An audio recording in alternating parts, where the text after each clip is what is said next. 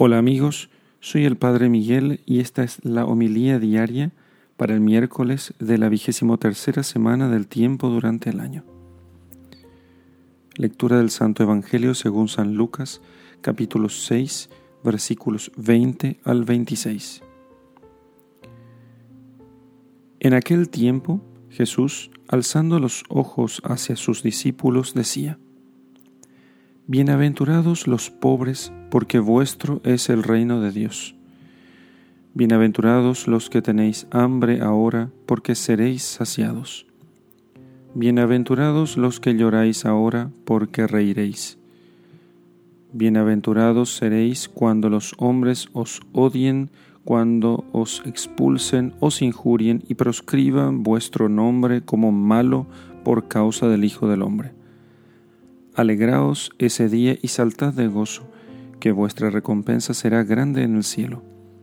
Pues de ese modo trataban sus padres a los profetas. Pero ay de vosotros los ricos, porque habéis recibido vuestro consuelo. Ay de vosotros los que ahora estáis hartos, porque tendréis hambre. Ay de los que reís ahora, porque tendréis aflicción y llanto hay cuando todos los hombres hablen bien de vosotros, pues de ese modo trataban sus padres a los falsos profetas. Palabra del Señor.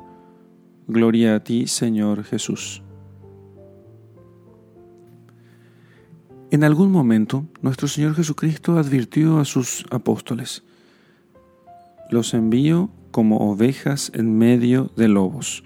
O sea, el cristiano que es fiel a su vocación, que es fiel al Evangelio, tarde o temprano, aunque siempre haga el bien a los demás y aunque tenga muchos amigos, molestará a aquellos que viven en el pecado.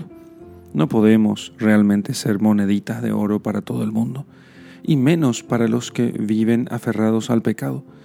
Si intentamos hacer bien las cosas, tarde o temprano, esa vida eh, penitente, unida a Dios, molestará a aquellos que se ven como denunciados por la conducta del cristiano. Por eso, no tiene que parecernos que aquello es un fracaso, ni tiene que parecernos que está, estamos abandonados de Dios. Al contrario, hemos de saber que por ese camino imitaremos más perfectamente a nuestro Señor Jesucristo. No nos asustemos entonces ante las dificultades del mundo. No levantemos la voz al cielo pensando que Dios se ha olvidado de nosotros. Al contrario, cuando suframos injusticias, pensemos que estamos imitando más de cerca al Señor. En el nombre del Padre y del Hijo y del Espíritu Santo. Amén.